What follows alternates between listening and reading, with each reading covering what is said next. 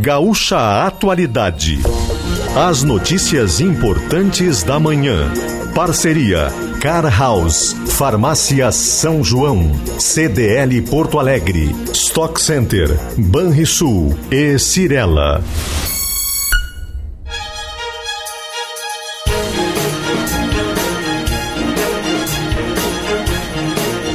Leandro Stout, Rosane de Oliveira e Giane Guerra.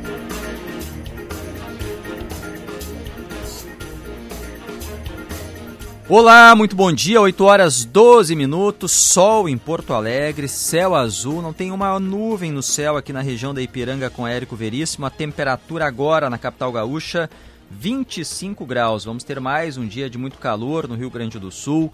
Caxias do Sul na Gaúcha Serra 20, 24 na Gaúcha Santa Maria. Pelotas tem 26 e Rio Grande 25 na Gaúcha Zona Sul. Em Passo Fundo, 22 graus. Uruguaiana tem 26. Ontem, a cidade da fronteira oeste foi a de temperatura mais alta no Brasil, chegando perto dos 38 graus na estação meteorológica. Uruguaiana foi a cidade mais quente do Brasil ontem. Quaraí, na fronteira, também esteve entre as cidades com maior calor ontem em todo o país. A semana promete ser mais uma vez de temperaturas elevadas no Rio Grande do Sul. Muito obrigado pela companhia de todos, uma excelente semana. Hoje, segunda-feira, dia 13 de março de 2023, Gaúcha Atualidade chegando com as notícias importantes da manhã. Nossa reportagem está no centro de Porto Alegre para acompanhar as obras de revitalização que começaram em junho do ano passado e estão atrasadas. O primeiro trecho da Avenida Otávio Rocha deveria ficar pronto ainda em setembro do ano passado, mas até agora não foi concluído. 10% dos benefícios do Bolsa Família deixarão de ser pagos no Rio Grande do Sul. Serão 66 mil cancelados. Nós vamos falar sobre o programa social do governo federal e como será na prática aqui no Rio Grande do Sul com as novas regras e um maior controle por parte do governo federal, do estado e das prefeituras. Quais as preocupações da quebra do Silicon Valley Bank, a segunda maior falência bancária dos Estados Unidos? Fica por aí? Tem reflexos maiores? Pode chegar a outros bancos? Daqui a pouco nós vamos falar sobre esta preocupação na economia dos Estados Unidos. O Papa Francisco completa hoje 10 anos à frente da Igreja Católica. As últimas da economia, da política, as informações do trânsito, a previsão do tempo e o futebol a partir de agora no Gaúcha Atualidade. Car House Hyundai, a melhor negociação para você sair de carro zero está na Car House. Farmácia São João, cada vez mais perto de você. CDL Porto Alegre, sempre em movimento. Stock Center, preço baixo com o toque a mais. Escolha o cartão de crédito Banrisul Mastercard, que é a sua cara. E Cirela Nova Olaria Residências, apartamentos com infraestrutura completa no coração da Cidade Baixa. Saiba mais em cirela.com.br. Você nos acompanha também em imagens, pode assistir ao Gaúcha Atualidade no seu celular, no tablet, no computador ou na Smart TV. É só acessar GZH no site, no aplicativo ou então direto no YouTube de GZH. A boa notícia da semana é que ela está voltando. Rosane de Oliveira, bom dia. Muito bom dia, Stout, Giane, bom dia, ouvintes. Estou é, de volta depois de mais uma semana, uns dias afastada. E bem feliz de estar de volta ao programa, claro. Saudade de você, saudade dos nossos ouvintes. Eu estou bastante chocada nesses dias que eu fiquei fora, porque eu imaginava, Stout, que quando eu voltasse, a gente já teria mudado de assunto, não precisaria mais falar de trabalho análogo à escravidão. E tivemos, nesse fim de semana, mais essa história triste lá em Uruguaiana, o caso das lavouras de arroz, que de certa forma tem coisas piores do que o caso do vinho, que é, por exemplo, a aplicação de agrotóxicos sem os equipamentos de proteção individual. Muito triste a gente ver o Rio Grande do Sul tendo que continuar nesse assunto. Que bom que a Salton se manifestou Eu gostaria que todos os que estão envolvidos nessa história triste se manifestassem também, reconhecessem o erro, porque só depois de reconhecer o erro é que se pode pensar numa solução e pensar no daqui para frente, que é o que interessa. Como vai se acabar com a exploração de pessoas no Rio Grande do Sul? Gene Guerra, bom dia. Bom dia, Stout. Bom dia, Rosane. Bom dia, ouvintes. Muitos assuntos para comentar. Essa situação que a Rosane falou também agora né, na lavoura de arroz na fronteira oeste do estado. Essa quebra de dois bancos dos Estados Unidos, bancos que emprestavam para empresas de tecnologia, conhecido o Silicon Valley, conhecido como Banco das Startups e uma preocupação grande de como as startups que usam o dinheiro, o recurso do banco, pagariam os funcionários a partir de agora. Mas o governo norte-americano anunciou nesse domingo, um anúncio no domingo, de que está lançando um programa de financiamento para garantir o acesso aos recursos e evitar uma corrida por saques. Nós vamos detalhar isso hoje também. Tem aumento forte do preço do leite, reflexo da estiagem, e um aumento antecipado, em alguns meses já. O aumento do preço da gasolina, que ainda não apareceu na inflação, mas vai aparecer. Aqui no Rio Grande do Sul, depois de vários meses, o litro da gasolina comum, a média, voltou a passar dos R$ reais. É o impacto do retorno da cobrança de parte dos impostos federais que estavam zerados. Há uma expectativa aqui de que a Langiru, cooperativa que está em uma grave crise financeira, tenha uma solução para isso nos próximos dias, com a, o acerto para a venda, inclusive de plantas industriais, inclusive de fábricas de aves e de suínos. Essa é a previsão do presidente da cooperativa, Dirceu Bayer. E para fechar, entre os vários assuntos que nós temos hoje, há uma, também uma, uma previsão de que seja pago uma, seja paga uma boa parte dos credores trabalhistas da recuperação judicial da educação metodista, um grupo de ensino e boa parte desses credores trabalhistas com débitos de até 10 mil reais deve ser paga até maio. Gianni, sobre a quebra do Silicon Valley Bank, o SVB é a segunda maior falência do sistema bancário na história dos Estados Unidos qual é a relação com esse momento que vive as startups, as empresas de tecnologia, inclusive gigantes multinacionais que anunciaram desde o ano passado reorganização e milhares de demissões? É, essa instabilidade nesse segmento de startups mundial, não é só aqui no Brasil, a gente sente aqui no Brasil também, sente no Rio Grande do Sul, inclusive, principalmente startups que têm serviços para consumidor. Essa instabilidade gera uma, um recuo por parte do investidor, porque essas empresas elas são lançadas muitas vezes por um empreendedor que tem uma ideia boa, uma ideia inovadora lança a startup e ele precisa de investimento, ele precisa de pessoas, empresas, fundos de investimento que aportem dinheiro para ele crescer rapidamente né, e poder colocar em prática, colocar no mercado é, é, esse produto, esse serviço.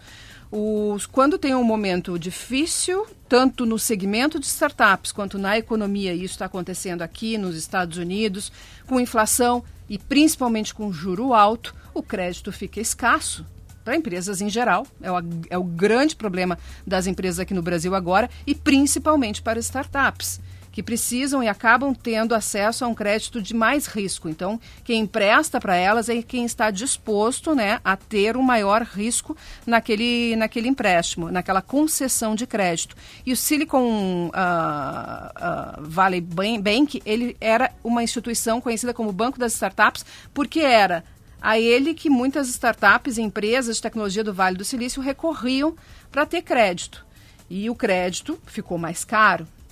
O banco ele investia, não teve o retorno esperado daquele dinheiro que as empresas colocavam lá. Além disso, as startups, outras empresas começaram a ter dificuldade de pegar crédito no mercado, fora e acabaram recorrendo aos depósitos. Isso acaba gerando um clima ruim, aquele pânico, né?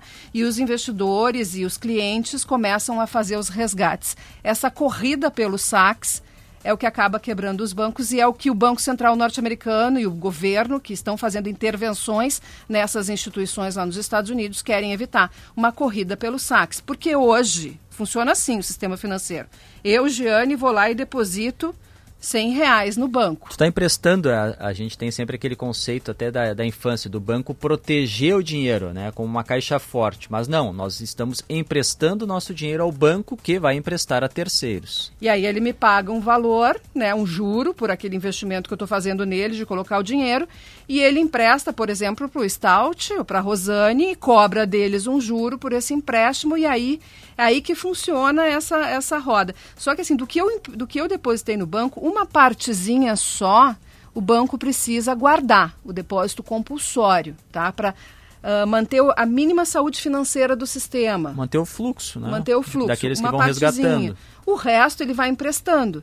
E aí, aí esse dinheiro vai circulando e ele vai formando o sistema financeiro. Os bancos centrais precisam observar isso, ter regras, aumentar, diminuir depósitos compulsórios conforme o momento da economia. Se todo mundo resolver sacar agora, não tem dinheiro para Lá nos Estados Unidos deu a corrida para saques e o banco avisou. Não tem mais. Não tem dinheiro. E aí o que, que aconteceu ontem? O governo norte-americano e o Banco Central norte-americano, o Federal Reserve, anunciaram esse programa de financiamento para que seja garantido o pagamento para quem for lá retirar o dinheiro, porque, gente, é dinheiro até para as startups pagarem seus funcionários, o dinheiro que está lá.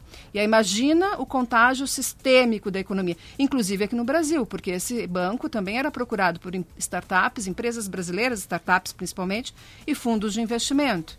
Então também nós sentiríamos o reflexo aqui, mas importante, o risco, o receio de que o impacto seja maior, ele continua, ele paira aí no ar, por mais que o governo do, dos Estados Unidos acabe anunciando alguma É o tema para acompanhar no medida. dia. Isso, e aí, aí a versão ao risco já sabe, a versão ao risco o crédito seca, o juro fica mais alto, o risco de inadimplência ele é usado para formar o juro. Então isso a gente acaba tendo esse efeito. O que pode acontecer por outro lado é que o, o, Banco Central dos Estados Unidos tem um pouco mais de cautela de elevação da taxa de juro para não deixar a situação ainda mais complicada. Isso retira a pressão de alta do dólar aqui em relação ao real e acaba também retirando um pouco da impressão inflacionária e da pressão pra, sobre o Banco Central. Mas esse é um ponto, tá? O que mais vai influenciar a decisão do Banco Central é essa nova regra fiscal que o ministro da Fazenda, Fernando Haddad, está para apresentar para Lula, para o presidente Lula. Se emplacar, ótima notícia. Se o Banco Central considerar que ela é suficiente para evitar o impacto das contas públicas na inflação, nós podemos ter aí uma previsão de redução da taxa de juro no Brasil. 8h24, vamos para as ruas para atualização do trânsito. Sindifisco RS Auditores Fiscais, receita para um Rio Grande melhor. E Ambientos, 25 anos. Incinerar resíduos de saúde salva o planeta. Guilherme Milman, hoje circulando pelas ruas de Porto Alegre, pelas rodovias da região metropolitana. Bom dia, Milman. Bom dia, Stout. Bom dia a todos. Olha, uma manhã muito complicada, com vários acidentes, Stout, não só aqui em Porto Alegre, como em rodovias aqui do estado. Por exemplo, agora ali na 386, em São José do Herval, tem bastante retenção.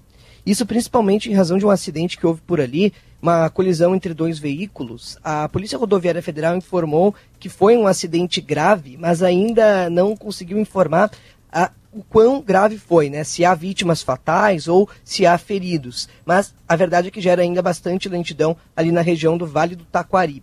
A gente teve um acidente com morte confirmada na BR-116 em dois irmãos, no Vale dos Sinos. Uma queda de motociclista, um homem de 39 anos, que acabou, uh, acabou morrendo, isso por volta das 6 da manhã, mas o acidente ainda está em atendimento, não gera nenhum tipo de bloqueio. Mas cerca de 40 quilômetros antes, no sentido é, interior capital, tem o outro acidente que é mais leve, mas que gera lentidão. Agora um pouco menos, ali no trecho de acesso em Ivoti, um acidente com danos materiais envolvendo dois carros. Mais cedo a gente teve um acidente também na entrada de Porto Alegre em Canoas, é, entre Porto Alegre e Canoas, uma queda de moto, e que ainda traz um trânsito acentuado, junto com o reflexo que já é normal, né, do, dos veículos que estão vindo para a capital. A entrada pela capital na Castelo Branco, como de costume, também está bastante complicada e os demais acessos ali na BR-116 em São Leopoldo também merecem atenção. Aqui na capital, um acidente mais cedo entre dois carros na Nonoai gera muito congestionamento para quem está indo pela perimetral em direção à Zona Sul Foi um acidente envolvendo dois carros, uma Montana e um Ford K. A Montana estava é, indo atravessar a Nonoai, acabou perdendo o controle, invadiu a pista e colidiu frontalmente. Uma pessoa precisou ser levada para atendimento. Até agora há pouco estávamos no local, os veículos ainda estavam bloqueando uma faixa e por isso a retenção. E agora, Stout, a gente faz um alerta importante desde o início da manhã também. Acabei de passar aqui pela Érico com a Ipiranga, pertinho hein, de onde vocês estão. Amarelo piscante ainda. Um agente da PTC está controlando o trânsito, mas os motoristas devem ficar atentos que a sinaleira não está funcionando. A EPTC está averiguando uma possibilidade de ter havido mais um caso de furto de cabos nessa sinaleira. Ainda não retomou a operação normal por lá, então atenção aos motoristas aqui na região central de Porto Alegre. Guilherme Milman, daqui a pouco em outro ponto com mais informações do trânsito, 8 e 27, 25 graus a temperatura em Porto Alegre, sim, rede de postos Precisou abastecer ou fazer aquela pausa no seu dia? Passe na Sim. Manchete zero hora, nesta segunda-feira, revisão do Bolsa Família cancelará 66 mil benefícios no Rio Grande do Sul em março. Tem novas regras estabelecidas pelo governo federal e também uma revisão em benefícios que estavam sendo pagos. E nós vamos falar sobre esse cenário para as famílias carentes no Rio Grande do Sul, conversando com o secretário de Assistência Social do governo do estado, Beto Fantinel. Bem-vindo, bom dia. Bom dia, Stout, bom dia, Giane, bom dia, Rosane, que está de volta. É uma alegria muito grande poder repercutir a retomada do Bolsa Família num modelo que certamente vai melhorar a gestão das políticas sociais, não só do Rio Grande do Sul, mas do Brasil. Bom, o Bolsa Família é um programa federal, mas ele é executado e tem lá na ponta o papel importante dos estados e das prefeituras, que indicam aquelas famílias que devem receber, aquelas famílias que já não precisam mais receber. Esse corte de 10% nas famílias que recebem o Bolsa Família no Rio Grande do Sul são 66 mil que deixarão de receber, não estão mais enquadradas e tem 30 mil que estavam à espera, estavam na fila e passarão a receber, serão incluídas no programa. Quais são os principais motivos para essas saídas e entradas, secretário? Stout, nós, uh, ao longo do ano de 2022 e 23, uh, eh, aliás, 21 e 22, nós tivemos um aumento muito grande de famílias unipessoais. Né? Isso, aqui no Rio Grande do Sul, a gente saltou de uh, eh, 101 mil famílias para mais de 164 mil famílias unipessoais. Uh, por exemplo, né, só para dar um dado, uma curiosidade, o município de Charrua passou de 30 famílias unipessoais para 215 famílias unipessoais. Foi o maior crescimento uh, de um município no Brasil. Mais de 600 e, aliás, 617% uh, de crescimento de famílias unipessoais. Então, eram Secretário? famílias... Oi. O senhor explica para os nossos ouvintes o que são famílias unipessoais, porque a gente usa essa linguagem e às vezes quem está nos ouvindo não, claro. não tem essa ideia. E no caso Obrigado, de Charrua, vocês já devem ter um diagnóstico para entender assim como é que desmembraram a família e como é que isso foi aceito lá onde se faz o cadastro único. Quando, quando se mudou lá do Bolsa Família para o, o Auxílio Brasil, uh, se retiraram as condicionalidades, Rosane. E aí muitas pessoas que moram na mesma casa, que têm vínculos, uh, passaram a, a, a se dizer né, para o cadastro que eram pessoas, uh, famílias solos, né? uma pessoa só na família. Então ocorreu que tem muitas pessoas, muitas famílias que passaram a receber muitas vezes dois benefícios porque se manifestaram dizendo que eram, né, não tinham mais vínculo com outras pessoas que eram sós. E ocorreu que muitas casas têm mais de um beneficiário, uh, uh, isso é um descuido do cadastro, isso é, um, é, um, é, uma, é, um, é uma jogada né, que muitos utilizaram para receber mais de um benefício por família. Isso faz com que a gente aumente o número de famílias, aqui no Rio Grande do Sul se aumentou mais de 60 mil famílias unipessoais, e também se deixou pessoas que, que deveriam estar na, no, na, no, no Bolsa Família uh, no, na, na. E agora, com esse, esse recadastramento, com o cruzamento de dados, nós vamos diminuir em torno de 66 mil famílias no Rio Grande do Sul e vamos permitir que se ingresse mais, mais de 30 mil famílias que realmente necessitam estar no programa. Isso vai nos deixar com em torno de 600 mil beneficiários aqui no Rio Grande do Sul, né? 600 mil famílias beneficiárias, em torno de, de mais de 1 milhão e 400 mil pessoas que vão poder receber, né, ser beneficiados do programa Bolsa Família. Secretário, o senhor falou aí em, em, um tom positivo desse novo modelo do Bolsa Família. O que, que o senhor considera que esse novo modelo tem de melhor do que estava sendo aplicado no governo anterior?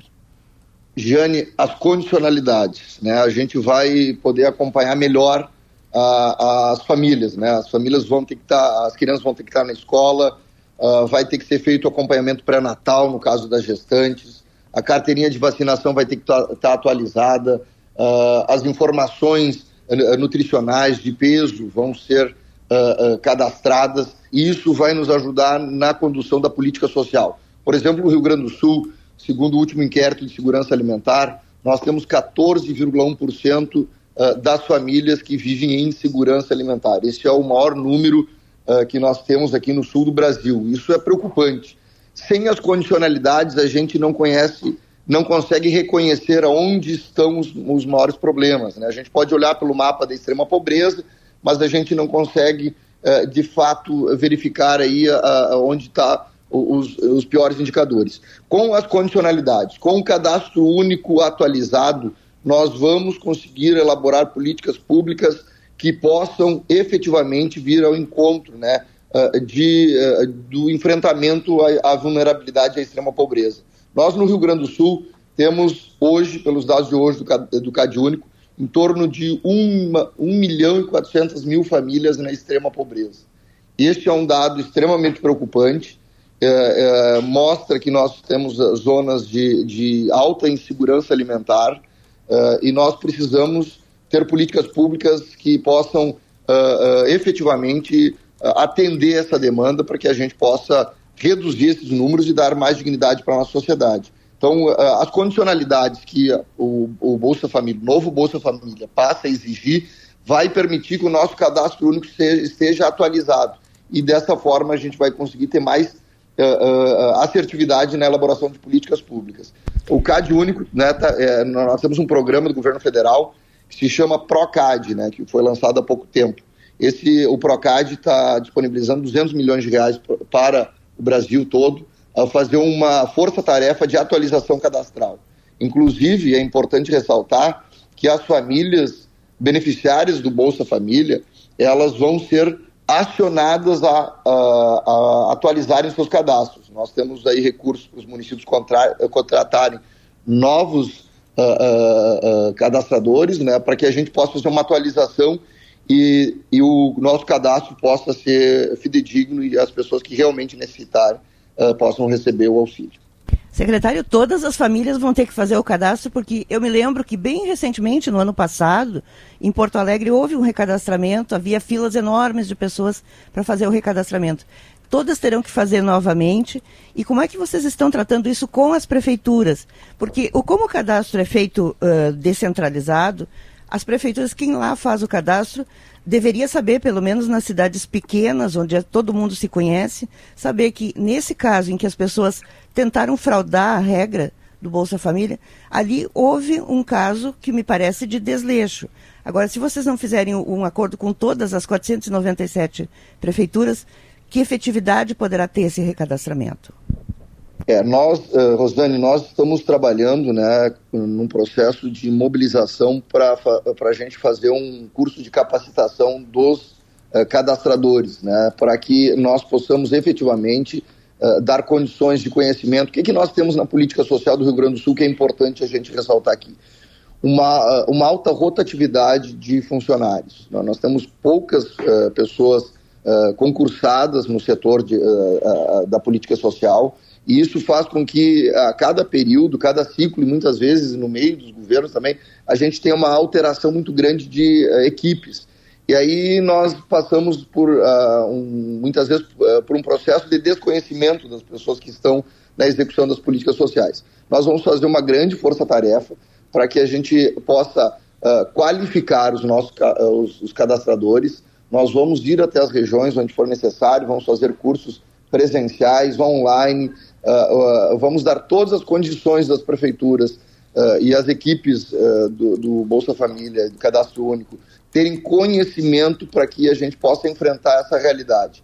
Uh, não é possível que a gente mantenha pessoas que não têm necessidade dentro do programa e também que a gente tenha pessoas que sejam invisíveis ao nosso cadastro único. A gente tem que fazer busca ativa. As pessoas vão, uh, uh, agora, houve um cruzamento de dados com uh, CAGED, Receita Federal, uma série de cruzamentos que estão retirando uma série de pessoas, de, de famílias, de beneficiários do Bolsa Família.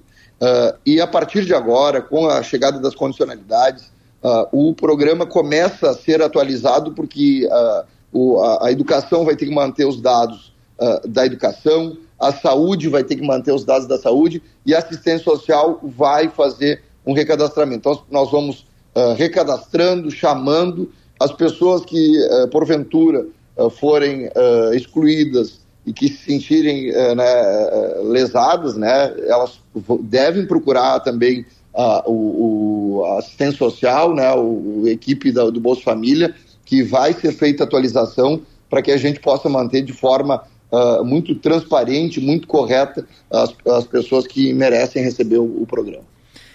Na fila hoje, além das 30 mil pessoas ou 30 mil famílias que serão incluídas, tem mais gente ou pelos dados atualizados atualmente no Rio Grande do Sul, essa é a fila completa de pessoas que estavam à espera e têm direito ao benefício pelas regras? pelas, uh, pela fila do Rio Grande do Sul, nós estaremos incluindo todos aqueles que estão na fila hoje. Então, nós vamos zerar a fila uh, de Bolsa Família no estado do Rio Grande do Sul. São 30.400 famílias que vão ingressar no programa e, dessa forma, a gente zera a fila no estado do Rio Grande do Sul. O senhor fala, secretário, assim, as pessoas que não precisam, mas esse é um conceito né, que todo mundo acha que precisa, mesmo aquela pessoa que não está se enquadrada nas regras. Então nós já sabemos que certamente vai ter choro e ranger de dentes com esses cortes. Como é que essas famílias vão ser comunicadas? O senhor já falou que todo mundo vai ser comunicado, mas uh, essas pessoas que terão o benefício cortado, ela simplesmente vai lá no banco e vai descobrir que está zerado, ou ela vai receber uma comunicação em casa? É, os CRAS estão recebendo as, as informações, né? Elas uh, não, acredito que não recebam, Rosane, a, a manifestação em casa, né? a não ser que o CRAS faça um contato com essas famílias, porque são famílias que, pelos dados do governo, né, pelos, uh, pelos uh, cruzamento de dados, ou elas estão com vínculo empregatício, ou elas estão uh, com recursos, né, conforme a Receita Federal aponta, de, com volumes superiores do que. Quem são as pessoas elegíveis, Rosane, para receber o Bolsa Família? São pessoas que estão na extrema pobreza, que recebem de, de zero a 105 reais mensais per capita ou que recebem uh, uh, na pobreza que recebem entre 105 reais e 218 reais per capita por família, né, por pessoa uh, na família. São essas pessoas elegíveis, né? Então, quem estiver fora desses parâmetros, elas serão cortadas do programa porque não estão elegíveis ao programa. Né?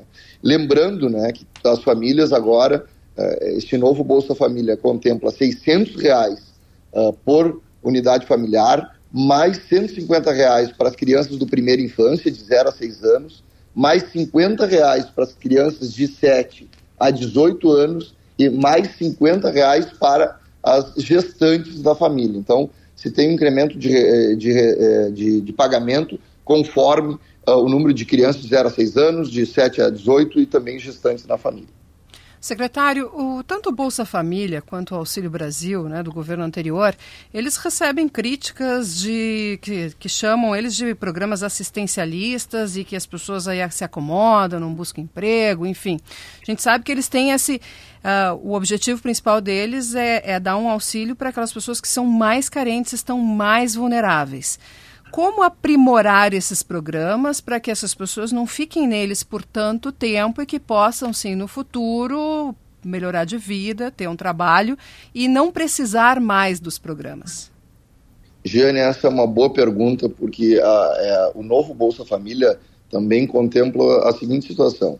A, a pessoa que uh, for uh, ter vínculo empregatício, que vai ser desligada do programa, ela vai ter prioridade na entrada do programa se ela ficar desempregada. Então, as pessoas vão ter garantia seguinte: ela está tá empregada, ficou fora do programa. Se ela for desvinculada, ela não vai mais para a fila.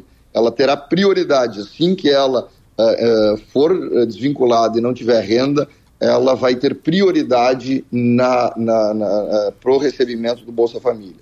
Mas outra questão importante: nós, temos, nós estamos trabalhando também aqui na Secretaria de Assistência Social um conceito de inclusão socioprodutiva.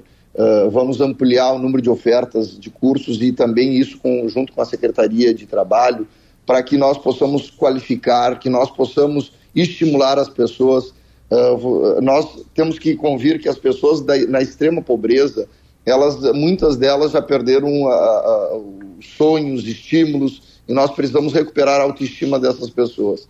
Nós precisamos qualificá-las, precisamos uh, estar próximos para que desta forma a gente possa, de forma ativa, possa estimulá-las a ingressarem ao mercado uh, de trabalho, ao sistema produtivo, que é o espaço onde vai dar dignidade uh, para a pessoa, para a família. Então, eu tenho muita convicção que nós temos uma grande parcela de, de, de pessoas que são uh, que recebem o auxílio, que querem ter uma oportunidade, que gostariam de estar inseridas no sistema produtivo. E nós vamos tentar colaborar para, eh, de todas as maneiras para que a gente possa qualificá-las, que a gente possa aprimorar os conhecimentos e dessa forma elas poderem ingressar no mercado de trabalho. E isso é uma busca, é um trabalho que vai se intensificar. Eu tive com o ministro Elton Dias há poucos dias, a gente teve uma boa conversa. O ministro também está muito preocupado no sentido eh, de ofertar recursos para empreendedorismo da área, né, um aporte de maior recurso uh, para que se tenha metas aí de, uh, de superação da extrema pobreza uh, no, no, no, país e eu tenho certeza absoluta nós também estamos desenhando programas que visam aí o enfrentamento à extrema pobreza no estado do Rio Grande do Sul e nós vamos colaborar para que as pessoas, nessas pessoas possam ingressar no sistema produtivo no mercado de trabalho a partir do conhecimento, da qualificação e também de uma grande parceria com o sistema produtivo, com os empreendedores, para que essas pessoas possam ser utilizadas uh, no setor. Eu gostaria, secretário, que o senhor esclarecesse melhor esse ponto, né, de quando a pessoa arranja um emprego e entra no sistema produtivo, porque muita gente pensa assim, ah, eu vou ser contratado, vai lá, digamos, no Cine, né, se candidata a uma vaga. E aí ela tem três meses de contrato de experiência em que ela poderá ficar ou não naquele trabalho. Em que momento o Bolsa Família é cortado quando a pessoa entra no sistema produtivo, tem o seu contrato de trabalho assinado e, enfim, encontra aquilo que a gente chama de porta de saída?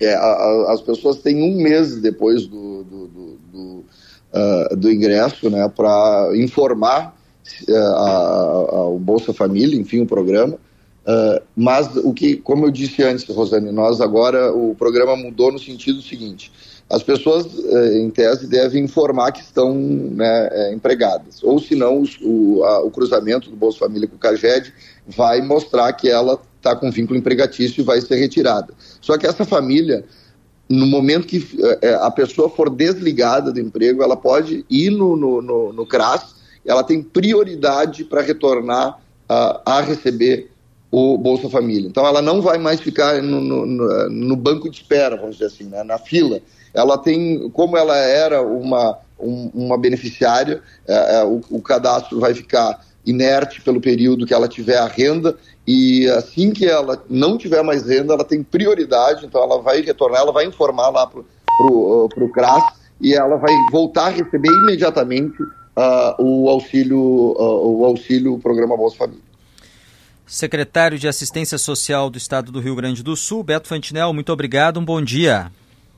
Eu, eu que agradeço mais uma vez, Taut, a tia, a Rosane, a Giane, pela oportunidade e mais uma vez agradecer à Rádio Gaúcha, porque é importante a gente abordar os temas uh, vinculados à questão social, porque nós temos muitos problemas sociais no Rio Grande do Sul e muitas vezes, por ser um estado produtivo, a gente tem uma marca que a gente não tem uh, problemas a enfrentar na área social. A gente tem muitos problemas e eu agradeço à Rádio Gaúcha pela oportunidade da gente falar um pouco dos desafios que nós temos de enfrentar aqui na área social para que a gente tenha um Estado mais justo, com mais dignidade para as pessoas. Muito obrigado e uma ótima semana a todos. Obrigado. o programa é federal, mas tem nos estados e nas prefeituras a atualização dos cadastros. São as prefeituras, os estados que têm esse papel de indicar aquelas pessoas que devem receber, que precisam deixar de receber. É claro que o governo federal também faz seus cruzamentos com os bancos de dados, como do CAGED, dos empregos com carteira assinada e da própria Receita Federal. E o número, repito, a partir de março tem o corte de 66 mil benefícios no Rio Grande do Sul, que representa 10% do total. Ao mesmo tempo tem a inclusão de 30 mil pessoas que estavam na fila de espera. 8h46, Gaúcha Atualidade, Car House Hyundai. A melhor negociação para você sair de carro zero está na Car House. Farmácia São João, cada vez mais perto de você. CDL Porto Alegre sempre em movimento.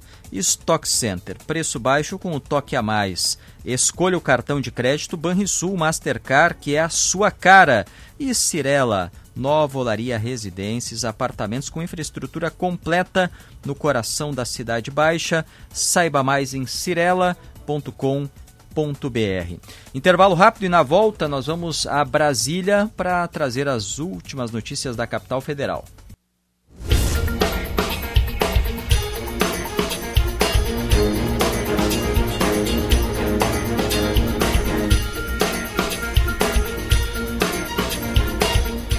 8 horas 50 minutos, Gaúcha Atualidade volta, uma manhã de sol em Porto Alegre, céu azul, não tem nuvens, mais um dia de calor no Rio Grande do Sul, 25 graus agora aqui na Ipiranga com Érico Veríssimo, nos estúdios da Rádio Gaúcha. Car House Hyundai, a melhor negociação para você sair de carro zero está na Car House. Farmácia São João, cada vez mais perto de você. CDL Porto Alegre, sempre em movimento. Stock Center, preço baixo com um toque a mais. Escolha o cartão de crédito Banrisul. Mastercard, que é a sua cara. E Cirela, Nova Olaria Residências, apartamentos com infraestrutura completa no coração da Cidade Baixa. Saiba mais em cirela.com.br. Guilherme Milman tem mais informações sobre acidente com morte. Qual é o local, Guilherme? São José do Herval, Stout. A gente trouxe esse acidente mais cedo, mas ainda faltava confirmação de morte. A Polícia Rodoviária Federal agora traz informação de uma vítima feminina, uma mulher de 30 anos, que é natural de Sapucaí do Sul, conduzia o seu carro e acabou colidindo frontalmente com um caminhão ali no quilômetro 284 da BR-386.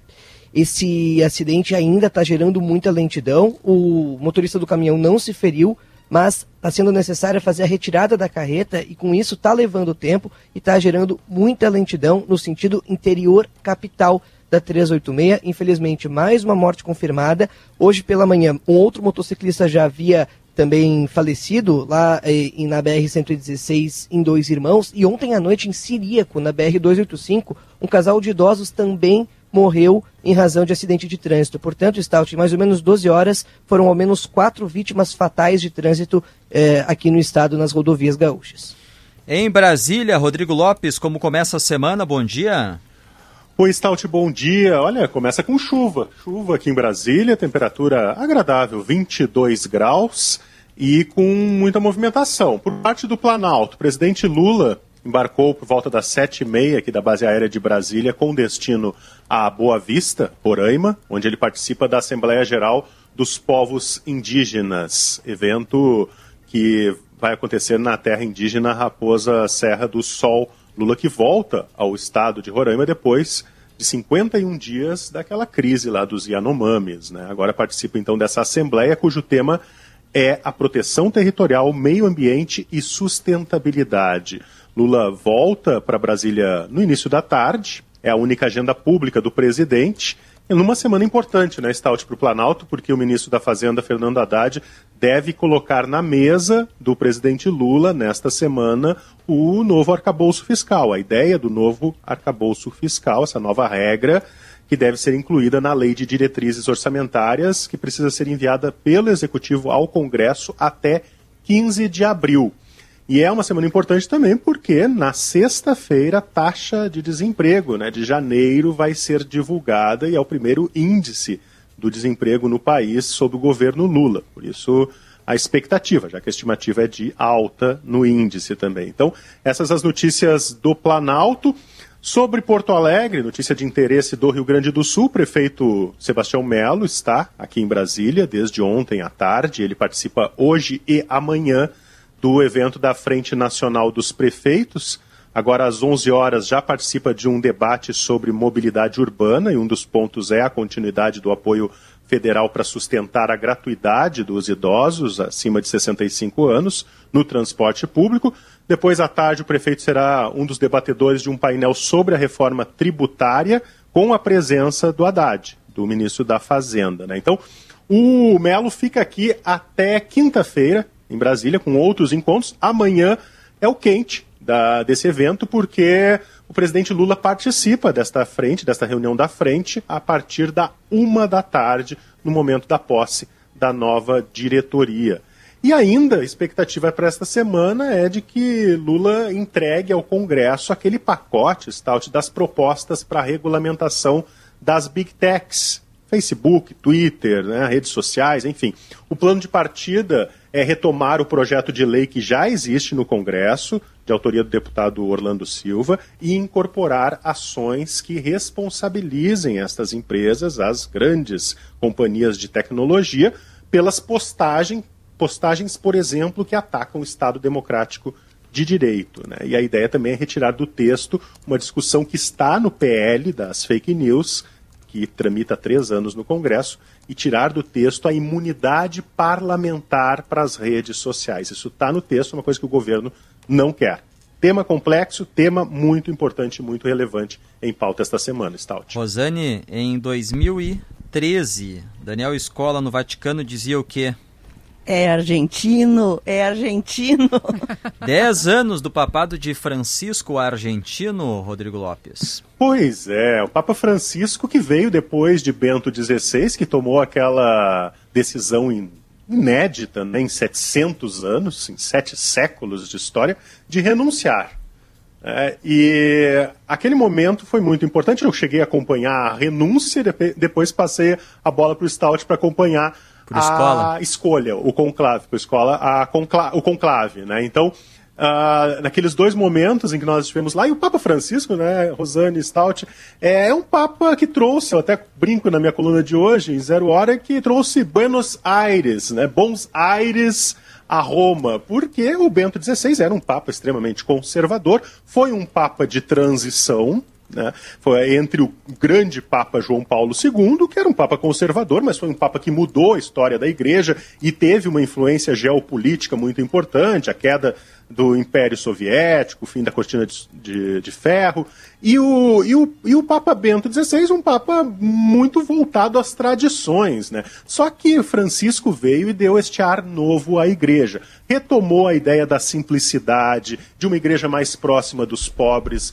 de uma igreja é, que aceita, que se comunica com a comunidade LGBTQ mais, que aceita a contracepção. Claro que tem coisas que a igreja nunca vai mudar, né? Além dos dogmas, tem toda a questão do celibato, do aborto.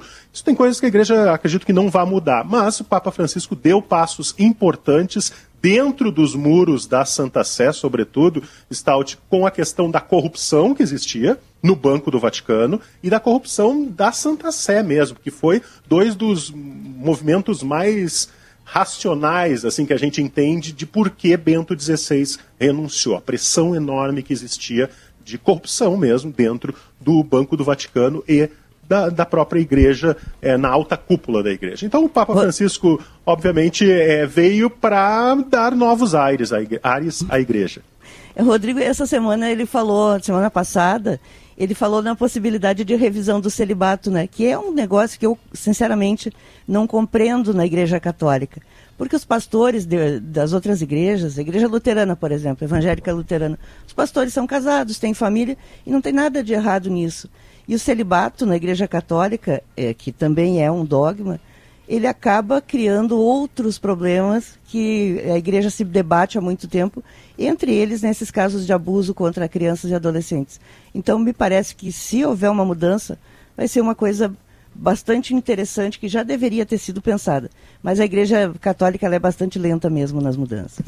Se move lentamente. O, o escola comentando no nosso grupo aqui a coluna que ele escreveu na semana passada em Zero Hora, né, sobre aquele momento histórico do dia 13 de março de 2013, momento que o Escola acompanhou na Praça de São Pedro a, o anúncio. E eu me lembro da surpresa, da surpresa, e por isso é argentino, é argentino, porque a gente, primeiro a gente espera sempre que seja, em geral, um italiano né, pela tradição, pela, pelo centro, né, o coração do Vaticano ficar em Roma. Então, se, se tem ali os nomes, são mais de 200 cardeais, e se tem ali uma lista com os nomes. E é impossível que a gente saiba quem vai ser o Papa, embora a gente mais ou menos tenha ali alguma ideia. Né? Lá na, no conclave de Bento XVI se sabia que o Ratzinger era o mais poderoso. Então, foi a surpresa, o argentino, o Papa argentino, que veio, de certa forma, aí para mudar a história e trazer estes novos aires aí. E temos, é, ele já tem 85, 86 anos, é um Papa já bastante idoso. 10 anos de Papa Francisco no Vaticano. Valeu, abraço, Rodrigo. Um abraço, até amanhã. Notícia na hora certa. Aqui tem gente, aqui tem vida, aqui tem Unimed. Notícia na hora certa, 9 horas. Revisão vai cancelar 66 mil benefícios do Bolsa Família no estado em março. Justiça determina afastamento da gestora e funcionárias do abrigo de crianças investigado por suspeitas de violência física e psicológica em Sobradinho. Bombeiros retomam buscas por motorista que desapareceu no Guaíba, na capital. Mulher morre após colidir carro contra caminhão na BR-386 em São José do Herval.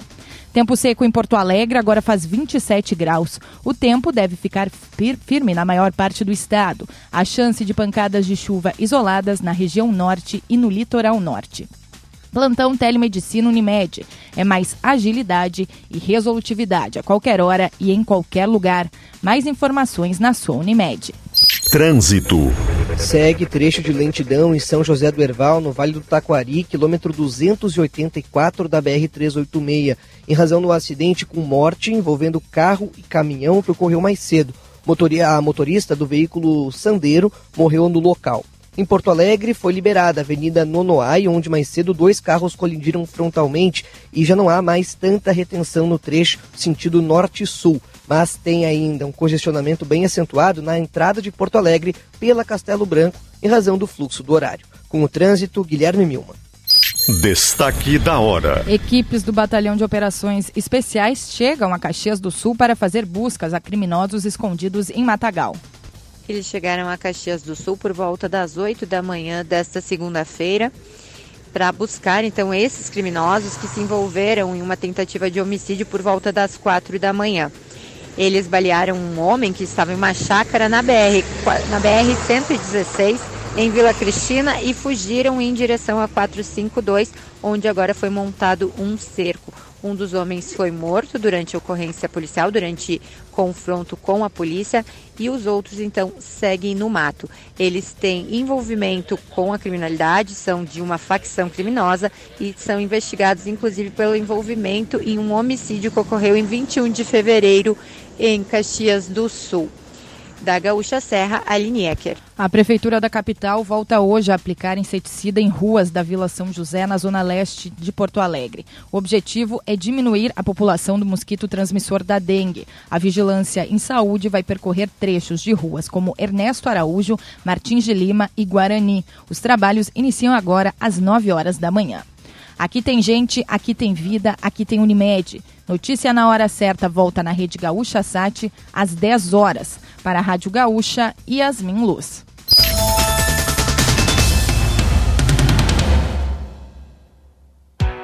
Farmácia São João, a farmácia da sua família, está com ofertas imperdíveis para você economizar ainda mais. Desodorante Adidas Aerosol por 12,99 cada. Creme dental Close-Up Triple Menta Hortelã por 1,99 cada. Kit sabonete Nivea com 6 unidades por 23,90 cada. Shampoo Monange 325 ml por 8,99 cada. Farmácia e São João, cada vez mais perto de você. Farmácia São João. No Banrisul, você encontra um cartão de crédito que é a sua cara. Sua rotina fica ainda mais prática com os cartões Banrisul Mastercard. Olha só algumas vantagens que você pode garantir: isenção de anuidade, juros reduzidos, seguro viagem e salas VIP, pontos no Banri Clube e muito mais. Visite uma agência Banrisul e descubra qual dos nossos cartões de crédito Banrisul Mastercard mais combina com o seu estilo e objetivos.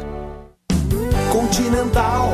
Brenner Pneus. Atenção! A Brenner Pneus Continental, com lojas em Montenegro, Osório e Canoas, na Avenida Boqueirão, 1827, tem descontos de até 500 reais na compra de dois ou quatro pneus, na troca dos pneus usados por novos. Deixe seus pneus usados e ganhe até 500 reais de desconto. Brenner Pneus, com lojas em Montenegro, Osório e Canoas. brennerpneus.com.br e nas redes sociais também. Continental Brenner Pneus. General Type. O Sim de Água alerta. Em um leilão com a participação de apenas uma empresa, a Corsã foi arrematada pela metade do que vale. Um negócio suspeito que precisa ser investigado. Diga ao seu deputado estadual para que assine a CPI da Corsã. A Justiça e o Tribunal de Contas dizem que há indícios de irregularidades. E quatro liminares impedem a venda da Corsã e a privatização da nossa água. Os deputados têm obrigação de fiscalizar os atos do governador. Quem não deve, não teme. CPI da Corsã, já.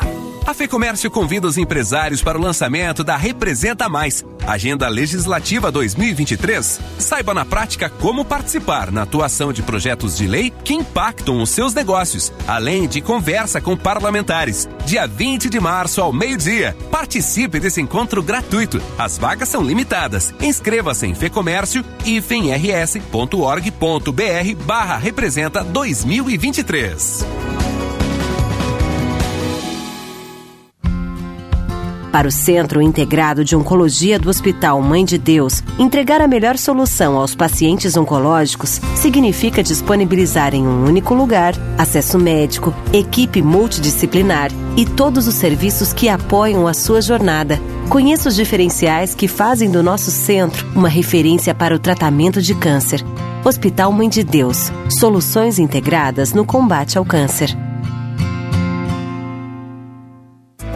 Investimento que dá resultado. Com o trabalho dos auditores fiscais da Receita Estadual do Rio Grande do Sul. Quem mais ganha é a sociedade. São diversos programas que resultam em mais recursos para o Estado investir em educação, saúde, segurança e infraestrutura, além do retorno direto para o bolso do consumidor. Consulte www.sindifisco-rs.org.br saiba mais. Sindifisco RS, Auditores Fiscais. Receita para um Rio Grande melhor.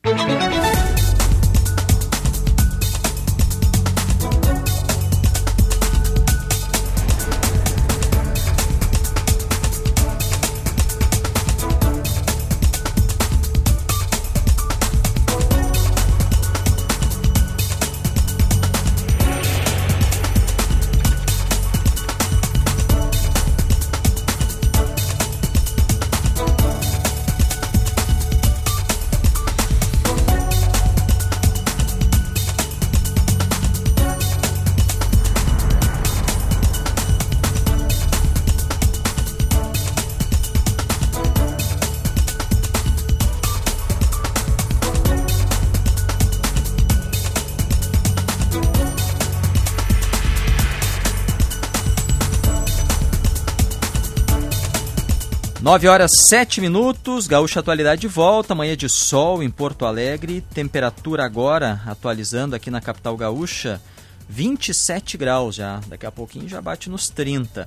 Caxias do Sul tem 23, Santa Maria 26, Gaúcha Zona Sul com 27 Pelotas, 26 em Rio Grande. Passo Fundo 23 graus. Em Uruguaiana 28. No litoral norte, agora 26 graus, tá alta temperatura também em Capão da Canoa e Tramandaí. Car House Hyundai, a melhor negociação para você sair de carro zero está na Car House. Farmácia São João, cada vez mais perto de você. CDL Porto Alegre, sempre em movimento. Stock Center, preço baixo com o toque a mais. Escolha o cartão de crédito Banrisul Mastercard, que é a sua cara. E Cirela, Nova Olaria Residências, apartamentos com infraestrutura completa no coração da Cidade Baixa. Saiba mais em cirela.com.br. A virada da hora, Douglas, o vidro termoacústico da Lajeadense Vidros. Daqui a pouco aqui no programa vamos falar sobre as obras de revitalização do chamado quadrilátero central. A reforma no centro de Porto Alegre. Em resumo, as principais vias.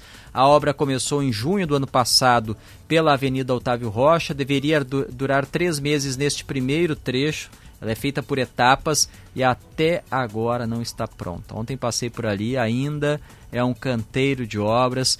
Na esquina democrática tem a base da empresa que está fazendo a operação no centro de Porto Alegre, uma base de concreto que muda completamente a paisagem da região.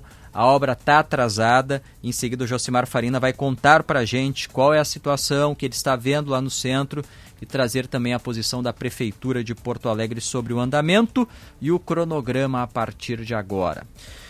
Vamos mais uma vez para as ruas para atualização do trânsito. Guilherme Milman, na situação em Porto Alegre nas rodovias. Stout, só para incrementar a situação do, do calor, tu falou aí que no estúdio está 27, quase 30, aqui no painel do carro já marca 30 graus. A gente está falando da saída de Porto Alegre, chegada e saída da capital aqui na Castelo Branco, onde ainda há um movimento bastante intenso. Normal para o horário, não há acidentes no trecho. Com relação às rodovias, tem ainda alguns acidentes em atendimento. Agora há pouco recebemos de ouvinte uh, reclamações de um acidente ali na 116 princípio não é um acidente grave, a Polícia Rodoviária Federal está no local, ainda não passou mais informações, mas como há um fluxo bastante intenso próximo da ponte sobre o Rio dos Sinos, acaba gerando complicações. Então o motorista vai enfrentar lentidão naquele trecho no sentido capital interior. Na BR-386 segue o atendimento ali em São José do Herval, o acidente com morte que a gente trouxe agora há pouco, uma condutora de 30 anos de um sandeiro colidiu frontalmente com um caminhão ali no quilômetro 284 e está sendo feito um trabalho de retirada desse caminhão. Com isso está gerando alguns bloqueios e complicando a vida de quem vem pela 386 ali no Vale do Taquari em direção à capital, sentido interior, capital, portanto, segue em atendimento. E para registrar que houve aquele acidente na Nonoai, que colisão entre dois carros que já foi liberado, não há mais uma retenção significativa entre o trecho do Teresópolis e Nonoai para quem trafega pela perimetral, direção ao sul a zona sul aqui de Porto Alegre. Stout. Uruguaiana ontem foi a cidade mais quente do Brasil, superando as cidades nordestinas. 37 graus e 9 décimos na estação meteorológica. É a temperatura na estação, porque nas ruas, com certeza, a temperatura junto ao asfalto, nos microclimas, foi ainda maior. E a semana promete ser ainda de muito calor. Vamos atualizar a previsão do tempo. Jacques Machado, bom dia. Oi, Stout, Giane, Rosane, nossos ouvintes, bom dia a todos. Sim, essa onda de calor que está marcando esse início de semana aí deve prevalecer aqui pelo Rio Grande do Sul, viu? Hoje lá estava falando de Uruguaiana, na região da fronteira oeste, Campanha, essas máximas hoje podem chegar aos 38 graus, Stout, pode superar ainda a temperatura de ontem. E para hoje há chance de chuva sim na região norte e também no litoral norte. Aqui na região metropolitana o tempo seco e o calor vão predominar e aqui em Porto Alegre vamos ter esse dia de sol, como tá, estamos vendo nesse momento aqui na esquina da, da Érico com a Ipiranga. Um dia de sol, tempo seco, tempo firme, sem poucas nuvens no céu, a temperatura deve chegar hoje ao máximo dos 33 graus aqui em Porto Alegre. Já para amanhã, há previsão de chegada de chuva aqui no Rio Grande do Sul. Ela deve se espalhar aí por todo o estado, mas aquele tipo de chuva que a gente já conhece, né? Pancadas leves que podem ocorrer a qualquer momento aqui pelo Rio Grande do Sul, principalmente lá na fronteira oeste, também nos municípios de Alegrete, Uruguaiana, São Borja, e aqui em Porto Alegre e no litoral também as precipitações podem ocorrer, mas de forma mais leve e mais tranquila. Amanhã essas pancadas de chuva podem ocorrer em todo o Rio Grande do Sul. Gaúcha Atualidade tem na produção o Vitor Neto e o Jacques Machado, na equipe técnica Daniel Rodrigues, Fernando Bortolim, Domingo Sávio e Renato Silva. Na nossa transmissão em imagens, você acompanha em GZH, no site, no aplicativo ou então direto no YouTube de GZH, Rodrigo Mendonça e Felipe Pimentel. A previsão do tempo para o Hospital Mãe de Deus, especializado em acolher e resolver. Os ouvintes participam pelo WhatsApp, muitas opiniões dos mais diversos assuntos. Deixa eu fazer uma saudação, Rosane, que é sempre é, uma apaixonada pela educação. Uma mensagem que eu, que eu recebo aqui pelo WhatsApp da professora Alessandra Bastos. Ela conta que diariamente, Rosane, faz o deslocamento entre Capão da Porteira e Palmares do Sul, onde é professora de, de História. E ela disse que costuma ouvir as notícias aqui pela Gaúcha e sempre usa na sala de aula pelo menos uma reportagem por semana. Ela acaba levando para reflexão sobre passado e presente para os alunos. Então ela manda um abraço aqui para os alunos e professores, colegas dela, da Escola Estadual Albano Alves Pereira, em Palmares do Sul. Um abraço para a professora Alessandra, obrigado pela audiência e por levar os temas do cotidiano que ela ouve aqui na Rádio Gaúcha para os alunos em sala de aula. Capão da Porteira é quase minha vizinha. é. A, a do ladinho pode... de Água, pertinho de Águas Claras. Que lindo isso, né? Porque uh, hoje os alunos sabem disso na hora de fazer o Enem, o quanto é importante estar atualizado. E o professor de história, quando consegue fazer essa conexão entre passado e presente, ele certamente envolve mais os alunos. Então, beijo, professora Alessandra, e que outras sigam o seu exemplo. Qual é o destaque da política nesse início de semana, Rosane? Bom, o, o tempo está correndo, né, Stout? E o governo Eduardo Leite terá na Assembleia Legislativa, nos próximos dias, o seu primeiro grande teste desse segundo mandato, que é a votação do projeto do piso salarial dos professores. Por que eu digo isso? Porque o governo tem uma base na Assembleia que lhe dá a maioria, mas não é uma base sólida que dá para garantir que não tenha mudanças no projeto tem um, muitos, muitas condicionantes, né, porque o governo aderiu ao regime de recuperação fiscal e usa esta adesão como um dos motivos para não estender o, o, reajuste dos professores aos funcionários de escola. E tem um movimento na Assembleia para emendar o projeto, estender aos, aos uh, funcionários das escolas e também aumentar o índice, que é de pouco mais de 9%, aumentar para quase 15%. Isso vai dar muita, muito pano para manga na Assembleia, principalmente agora que saiu aquela ajuda federal, a compensação pelo ICMS perdido.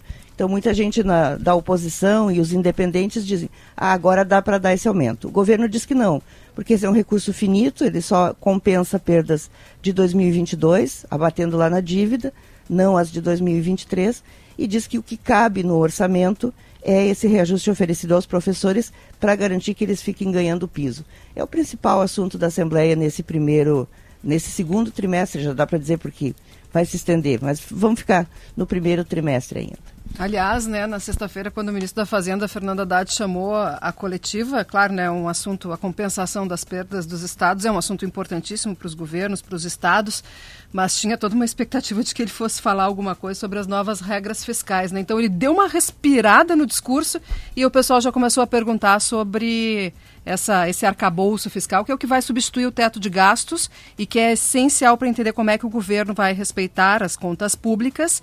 E isso tem efeito sobre a taxa de juro, que é o grande desafio da economia brasileira neste momento.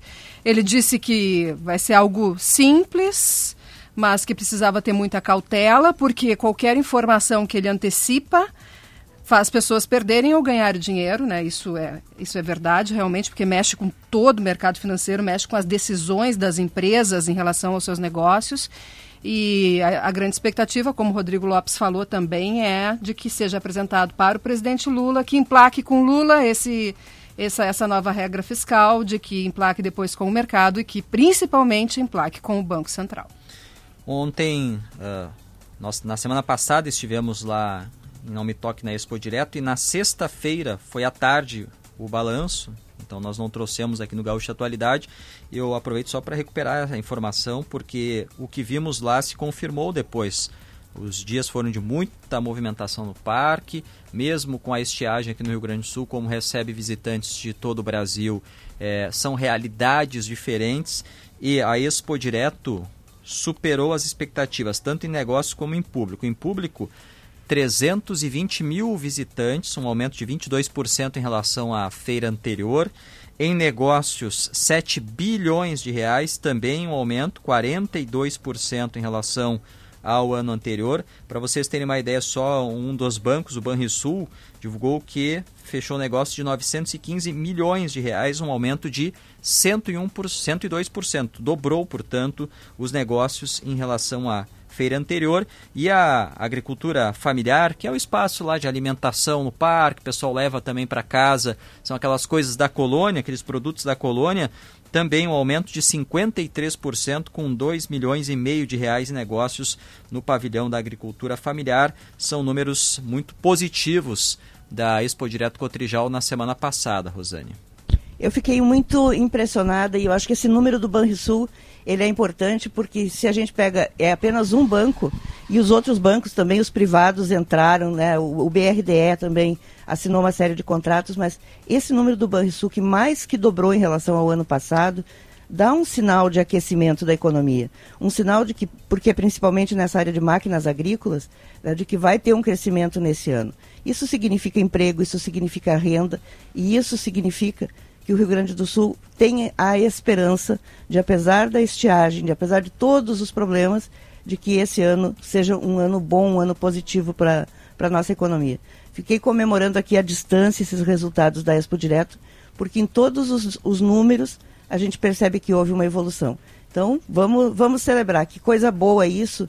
E que bom que está se afastando aquele fantasma, né? Vocês lembram de muita coisa, porque a eleição acaba sempre tumultuando um pouco o cenário do país. E o ano passado a gente fechou o ano com muitos uh, empresários desse setor demitindo pessoas, dizendo que a instabilidade política obrigava a isso, mas porque os uh, compradores estavam cancelando pedidos.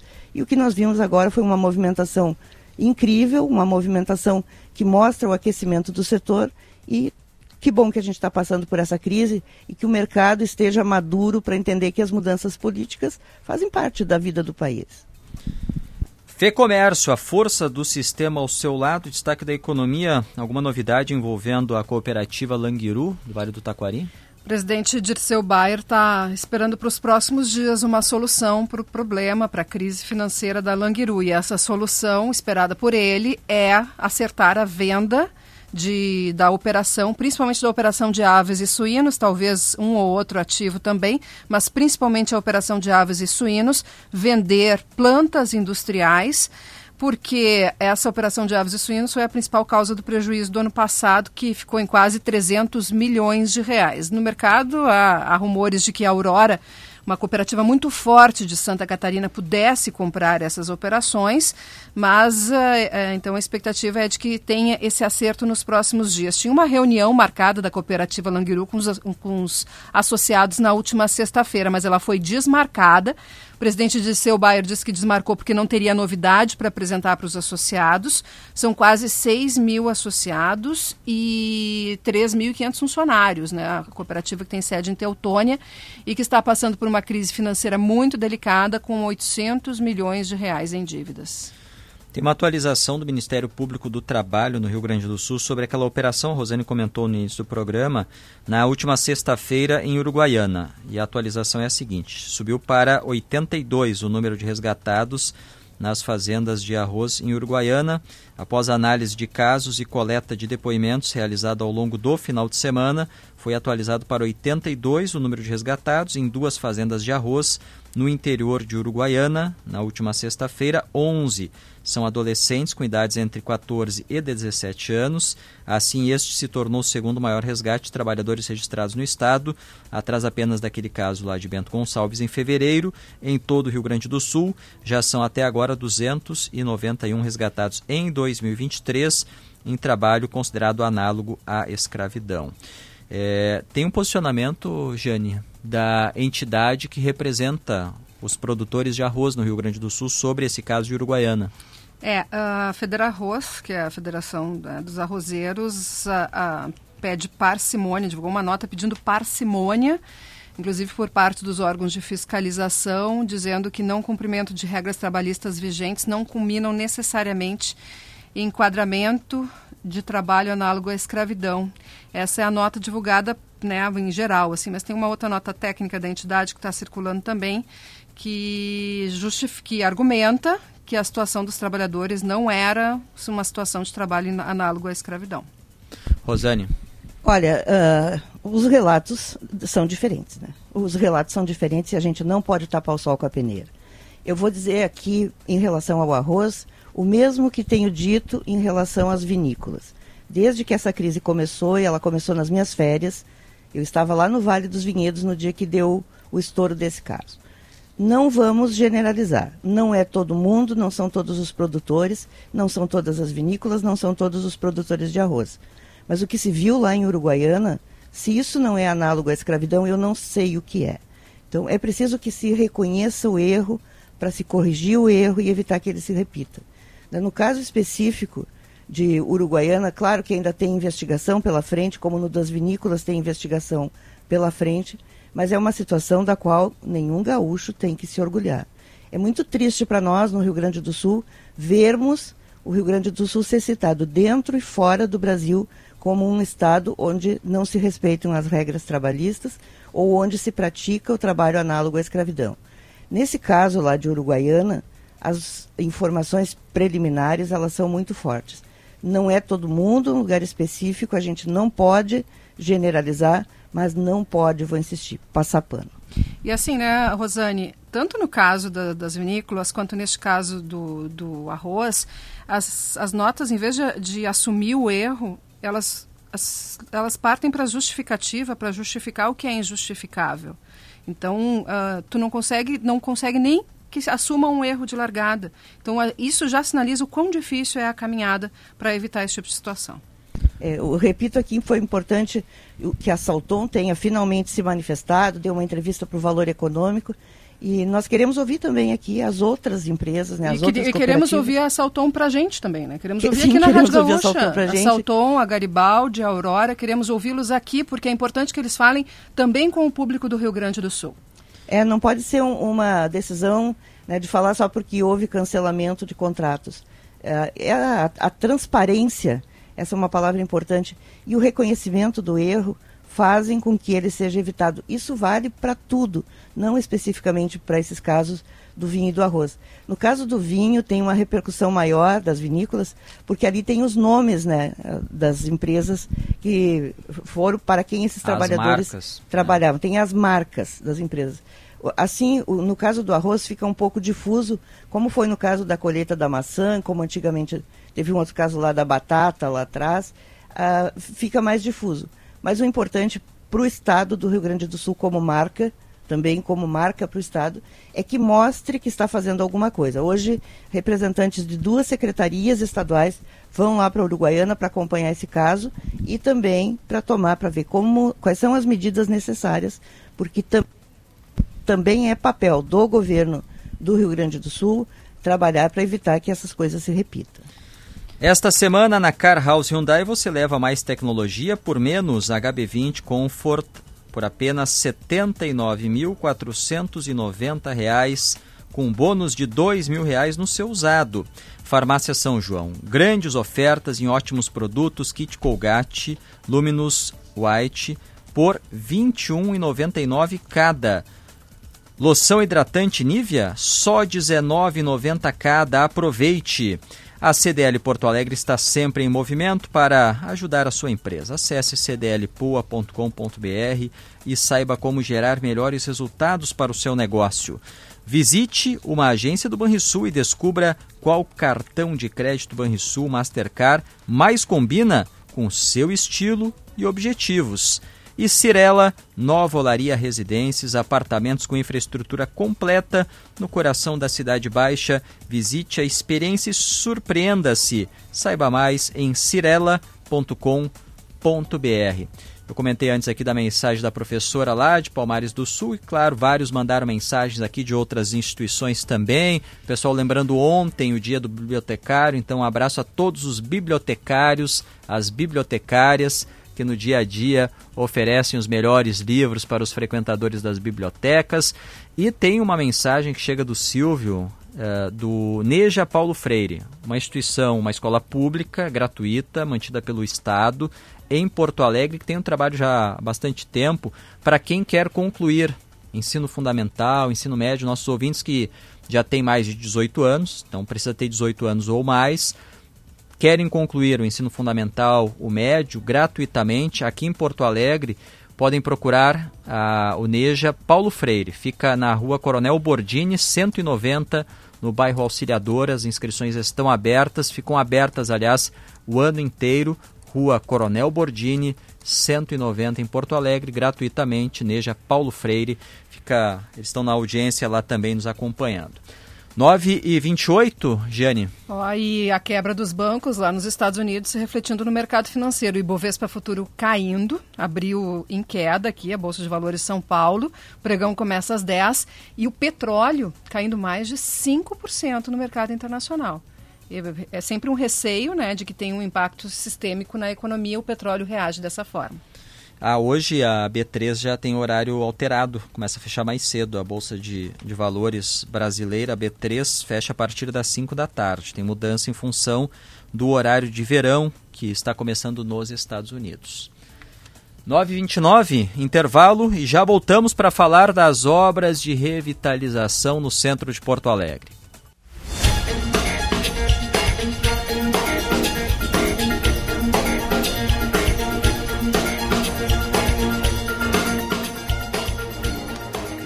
9 horas 33 minutos, sol em Porto Alegre, Gaúcha Atualidade de volta, 28 graus já a temperatura na capital gaúcha, isso na estação, porque na rua os termômetros já estão numa temperatura mais alta. Mais um dia de muito calor no Rio Grande do Sul.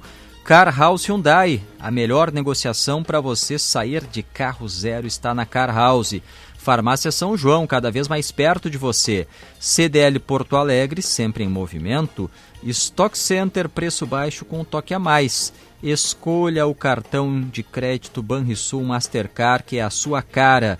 Cirela, Nova Olaria Residências, apartamentos com infraestrutura completa no coração da Cidade Baixa.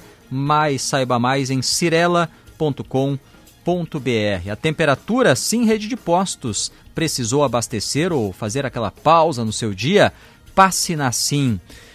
GZH, o melhor do jornalismo gaúcho está a um só clique de você. Notícias em tempo real, análises de mais de 70 colunistas, bastidores e jogos do seu time. Tenha tudo isso e muito mais na palma da sua mão com GZH. Só agora em março você pode assinar o jornal digital com um desconto, um desconto especial, imperdível, agora no mês do consumidor. Entre em assinegzh.com.br. Assine gzh.com.br e aproveite agora. Junho de 2022, eu e Paulo Germano estivemos durante a tarde no Gaúcha Mais, lá no centro, para acompanhar o início das obras de revitalização do chamado quadrilátero central. É uma região importante, vai ali da Voluntários da Pátria, Otávio Rocha, Rua da Praia, Daí pega Marechal Floriano e assim por diante. Ruas importantes do centro com uma recuperação de calçada, pavimento, banco, uma organização do centro. Essa obra começou em junho por etapas para diminuir o transtorno causado na circulação das pessoas, no comércio da cidade. E é uma obra que está atrasada. Josimar Farina, conta pra gente o que você está vendo aí no centro. Bom dia. Oi, Stout, bom dia. Bom dia, Rosane, Giane, ouvintes. Estamos aqui na Avenida Otávio Rocha, bem no trecho entre a Doutor Flores e a Vigário José Inácio. No canteiro central, aqui onde estão ocorrendo as intervenções que vai transformar a Otávio Rocha, que é uma das avenidas que está recebendo então melhorias, essa revitalização que começou há aproximadamente nove meses. Três vias estão recebendo intervenção, a Otávio Rocha, também a Voluntários da Pátria e a General Vitorino. E o que a gente já percebe aqui já é uma evolução dos trabalhos. A pista por onde passam os carros foi recuperada, calçada, boa parte delas já está praticamente pronta. Houve aqui uma mudança no método construtivo, em vez de se fazer a obra no local. Agora a empresa responsável está trazendo já as uh, calçadas, os blocos de concreto prontos para fazer a instalação, o que deixa ainda mais rápido a colocação e não interferindo tanto nas lojas que estão abertas aqui, como vocês podem ver, através do nosso site, as lojas funcionando, os pedestres caminhando. Nesse momento só não é possível passar carros aqui na Otávio Rocha, mas os trabalhos eles estão em andamento. Ô, Josimar, só para reforçar, eh, nós estamos em imagens, o Josimar está aparecendo aqui na tela com a, com, a, com a obra ao fundo. Estamos em imagens em GZH, no site, aplicativo e direto lá no YouTube de GZH. Então, para quem quiser acompanhar que obras são essas, é só acessar lá GZH no YouTube obra do quadrilátero central, né, Stout, que bem você referiu, é, não envolve só Otávio Rocha, é uma dezena de ruas que receberão intervenção e a prefeitura, através de uma intenção de não impactar tanto o comércio, decidiu fracionar essa revitalização. Então está fazendo por etapas. No, na, na ideia original, era a cada 90 dias entregar cada trecho que iniciasse. Né? Nós já estamos há nove meses e ainda trabalhando nos três primeiros iniciais. Obviamente, isso vai impactar no prazo final. Mas a boa notícia é que, pelo menos, as que estão em andamento, aqui na Otávio Rocha, onde estamos, e na General Vitorino, a expectativa que se tem é que já a partir agora do mês de abril seja possível concluir os serviços nesses, nessas duas ruas. Aqui está faltando pouco. Nós estamos vendo aqui o canteiro central, falta ainda colocar as bancas de revista e as bancas de floristas, ainda alguns serviços que ainda precisam ser feitos. E ainda um arremate nas calçadas que a gente percebe que ainda é preciso concluir.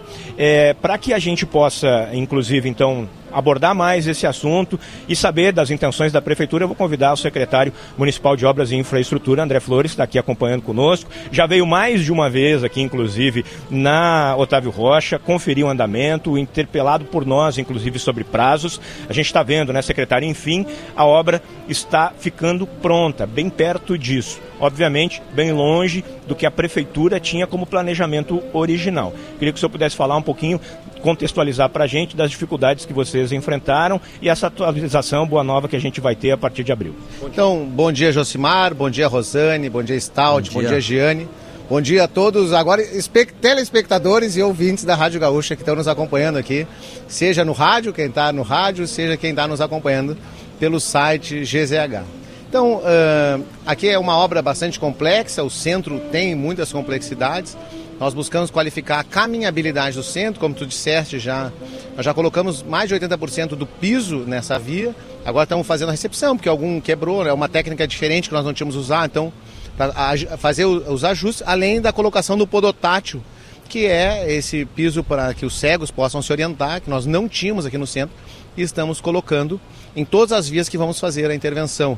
Eh, eu venho nessa obra aqui semanalmente, na obra do quadrilátero, assim como faço na obra da usina, na obra da Tronco, da Severo. Eu visito ela semanalmente para a gente poder acompanhar a evolução. E aqui nós encontramos, especialmente na Otávio Rocha, muitas dificuldades de ligação irregular de esgoto pluvial, até mesmo de esgoto cloacal, interferência de gás, de, de luz, de fios, então uh, poda de árvore, coisas que nós não estávamos previstos inicialmente, que nós usamos uh, aqui, aprendemos aqui para não cometer nos outros na questão que tu colocaste, que é muito importante, nenhum comércio ficou nenhum dia fechado. Nós privilegiamos, e por isso a obra talvez tenha demorado também um pouco mais, para que evitasse ter o mínimo impacto no comércio, já tão combalido, retomando aí da pandemia, que sofreu com tantas dificuldades durante o período, principalmente 2020, com aquele abre fecha e tal. Então agora para nós podermos qualificar e melhorar essas vias sem uh, matar o comércio, né? Então, a partir de amanhã já iniciamos a colocação da primeira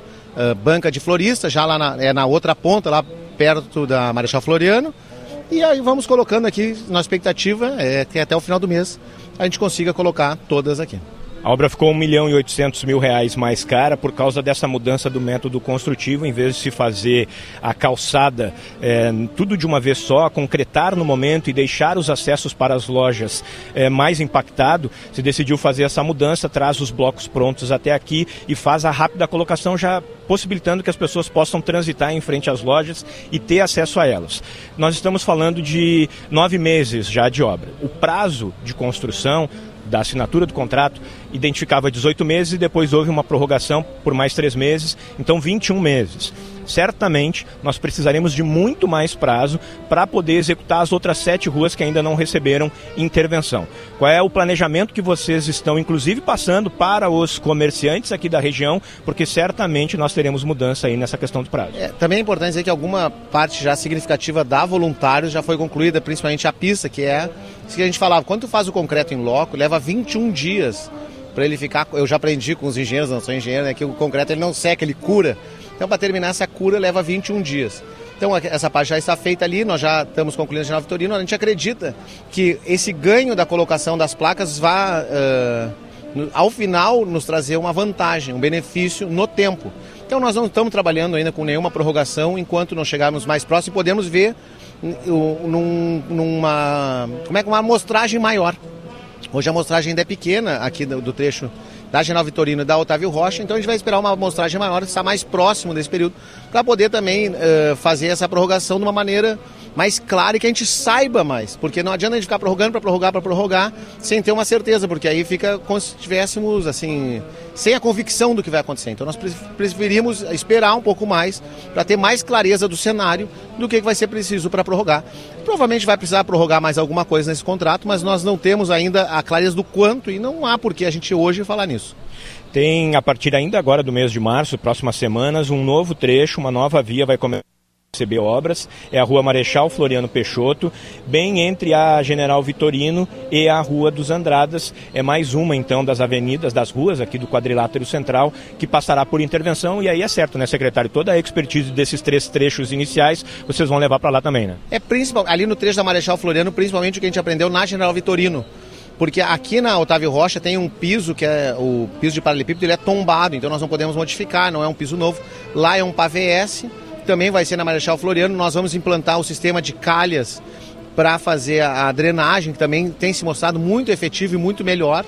Né? Eu também uh, estive agora com a secretária Napelini em São Paulo, nós conhecemos o projeto do Vale do Angabaú, em São Paulo também está fazendo uma, uma reforma e me chamou a atenção, foi olhar como é que funcionam as calhas, elas são autolimpantes, tem uma, lá já está implantado há algum tempo, então uh, essas experiências também nós vamos trazendo para cá, para poder colocar de uma maneira melhor. Na Marechal Floriano nós pretendemos iniciá-la quando já tivermos ou já finalizado ou muito próximo do fim da General Vitorino, justamente para essa coisa de mitigar o impacto. Né? Então nós vamos resolvendo uma parte, trazendo impacto em outra, para ir diminuindo o impacto no, no, montante do centro. Não dá para ficar o centro inteiro uh, com obras aberto e tal, então nós vamos terminando um e começando o outro.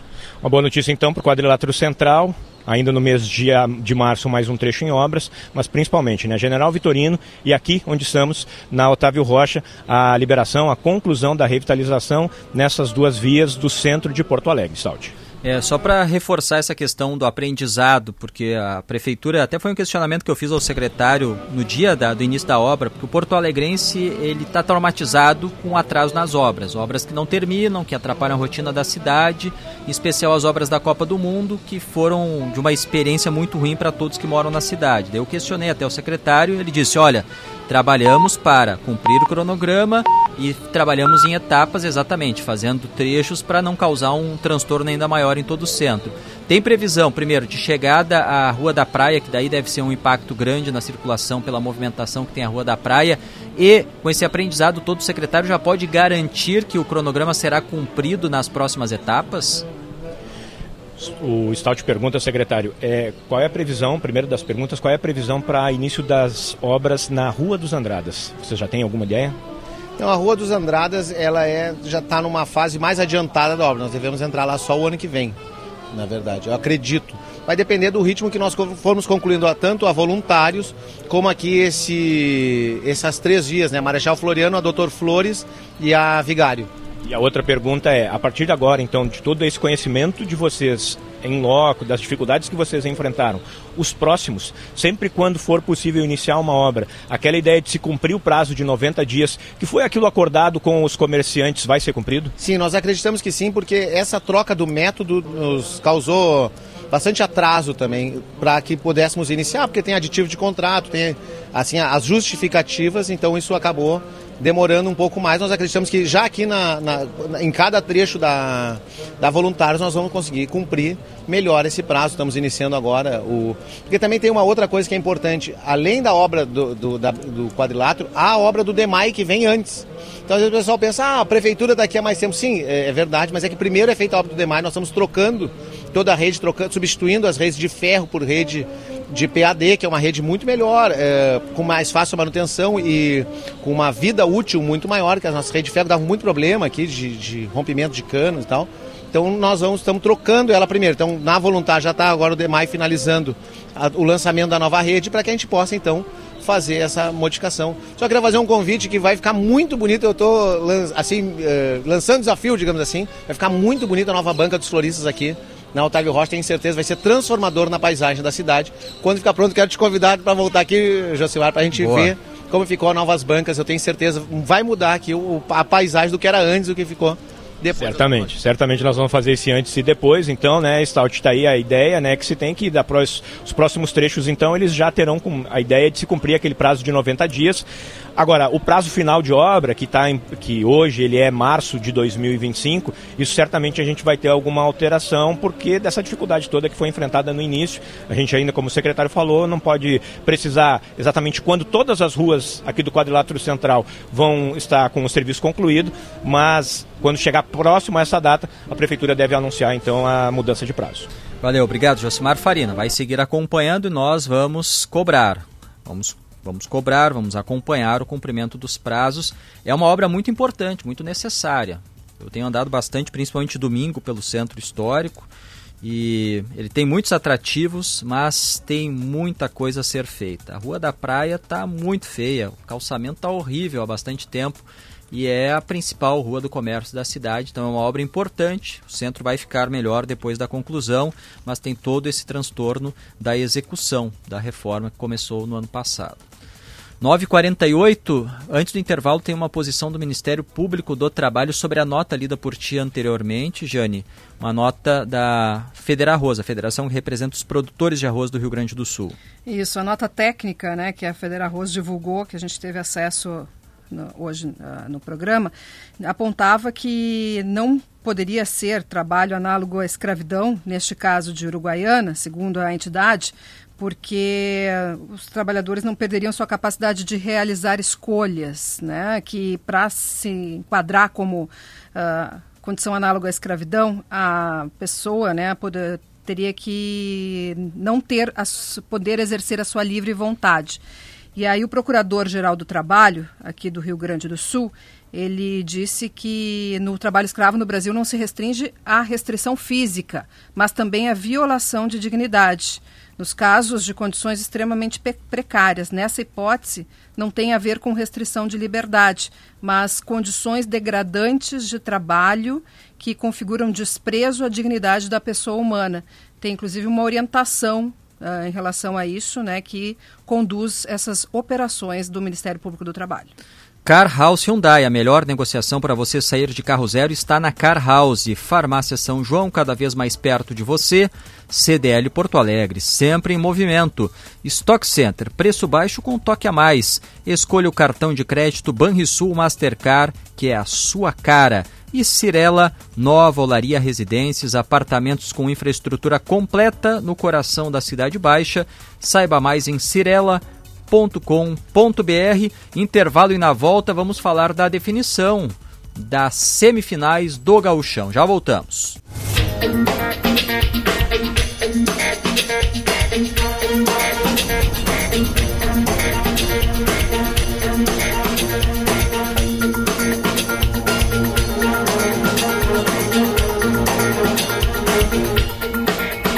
9 horas 54 minutos, 28 graus a temperatura em Porto Alegre, sol na capital gaúcha.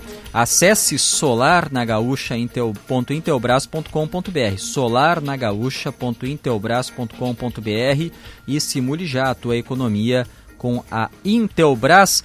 Pedro Ernesto Denardim, semifinais do Gauchão, Grêmio e Ipiranga de Erechim, Inter e Caxias. Bom dia, Pedro. Bom dia, bom dia, Leandro. Bom, Grêmio e Inter tu já imaginavas como classificados, não é? Os outros dois também, faltava saber qual seria o posicionamento, quem pegava quem nessa história toda. É, mas os outros dois tiveram que mostrar ao longo do campeonato que tem bons times, né? E o fizeram e merecidamente chegaram às semifinais. Bom, agora vamos lá.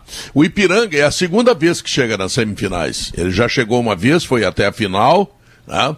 E disputou a final com o Grêmio no ano passado e esse ano com o Grêmio outra vez disputa a semifinal. Ou seja, o Ipiranga parece que tem um exercício de trabalho traçado, com competência, com repetição, as coisas lá não se deterioram e o clube se mantém numa situação de privilégio dentro do Campeonato Gaúcho. O Caxias, bom, o Caxias teve um ano uma alteração muito forte, não conseguiu sucesso, mas este ano o Caxias já consegue essa classificação e a partir daí começa então a encaminhar coisas maiores para o clube e também a tentativa de mudar de fase no Campeonato Brasileiro. Enfim, o Caxias tem um amplo projeto que está tentando viabilizar. Bom, quem terá mais dificuldades? Para o meu gosto, será o Internacional. Sabe por quê? Porque o Inter fez 4 a 1 no esportivo, mas eu não gostei do desempenho do Internacional, Leandro. Fez 4 pelo, uh, digamos assim, uh, pouco futebol apresentado pelo adversário, que aliás é um dos rebaixados junto com a Imoré. Esportivo e a Imoré caíram. Então, o Internacional se aproveitou da fragilidade da equipe do Esportivo para fazer 4 a 1 mas eu não sei, o time do Inter não está azeitado, não está lembrando aquele time do ano passado, tem os mesmos jogadores, mas, por exemplo, hoje, hoje o Depena não toca na bola, o Depena não está jogando, o que está acontecendo? O que que houve com o Depena, que sempre foi um jogador importante no Internacional, não está conseguindo reproduzir a sua essência daquele bom futebol que ele apresentava. De outra parte, o Alan Patrick saiu com dor muscular, isso preocupa, Uh, será muito grave para o Internacional se não tiver o Alan Patrick no jogo contra o Caxias no Centenário, porque esse é um jogo crucial para os times do interior. Eles precisam ter vantagem em relação à dupla Granal na rodada do final de semana. O Caxias recebendo o Inter no Centenário e no Colosso da Lagoa e Piranga recebendo o Grêmio, tá? Então eles precisam ter vantagem nesse jogo. Se Grêmio e Inter ganharem lá, é claro que vão confirmar aqui em Porto Alegre na rodada do final de semana. Então, uh, Uh, o Caxias melhorou muito, apresentou um bom time e o Internacional tem algumas dificuldades que são importantes. Bom, uma coisa boa para o Internacional que apareceu no sábado foi que Wanderson voltou a apresentar aquela movimentação, aquela categoria, aquela força, aquela possibilidade de entregar jogadas prontas para os seus companheiros e os dois primeiros gols do Internacional nascem necessariamente de jogada deles. É a grande notícia do Inter no sábado que tem esse problema do Alan Patrick, que a gente vai ficar sabendo hoje, depois de exames e avaliações médicas, saberemos a profundidade da lesão, ou até se não tem lesão, tomara que não, tá? E o Depena, bom, o Depena, o mano vai ter que dar uma olhada o que está acontecendo, porque ele está jogando muito, muito, muito abaixo da sua capacidade. O Grêmio, bom, o Grêmio daquela imensa meia cancha montada pelo Renato funcionou, Acho que chega melhor para a semifinal do que o Internacional, mas tem um adversário diferente. É um adversário que o ano passado foi na final, que já tem cancha, essa coisa toda, vai ter grande público lá no Colosso da Lagoa, então também não é tarefa muito fácil não, pelo contrário. No meio da semana o Ipiranga joga contra o Bragantino pela Copa do Brasil e o Grêmio joga contra o Ferroviário na quinta-feira. Enfim, é uma semana cheia, cheia, cheia de futebol e claro, né, o professor, a Gaúcha vai contar tudo, tá sabendo, né? Sem dúvida, um beijo como pra sempre. ti. Abraço, Bom Pedro. Dia, tchau. Uma boa semana. Rosane, vamos ficando por aqui. Qual o teu último destaque? Ah, olha, tem disputa, faltam cinco meses para a eleição, mas tem disputa pela presidência do PP, está esquentando os tamborins dessa disputa. Aqui, tendo de um lado o prefeito de Esteio, Leonardo Pascoal, e do outro o deputado federal Luiz Antônio Covatti, o Covatti Filho, porque por muitos e muitos anos a gente se acostumou com o PP sendo dirigido por Celso Bernardi, que é um grande gestor partidário. E agora ele eh, o Bernardi não quer mais continuar, então vai ter disputa.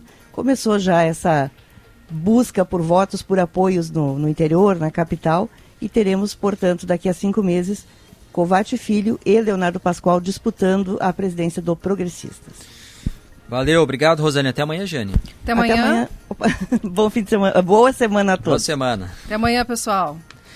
Obrigado pela audiência de todos. Vem aí na sequência notícia na hora certa, depois Timeline Gaúcha. Todos uma ótima segunda-feira. Tchau. Gaúcha Atualidade. As notícias importantes da manhã. Parceria Car House, Farmácia São João, CDL Porto Alegre, Stock Center, Banrisul e Cirela.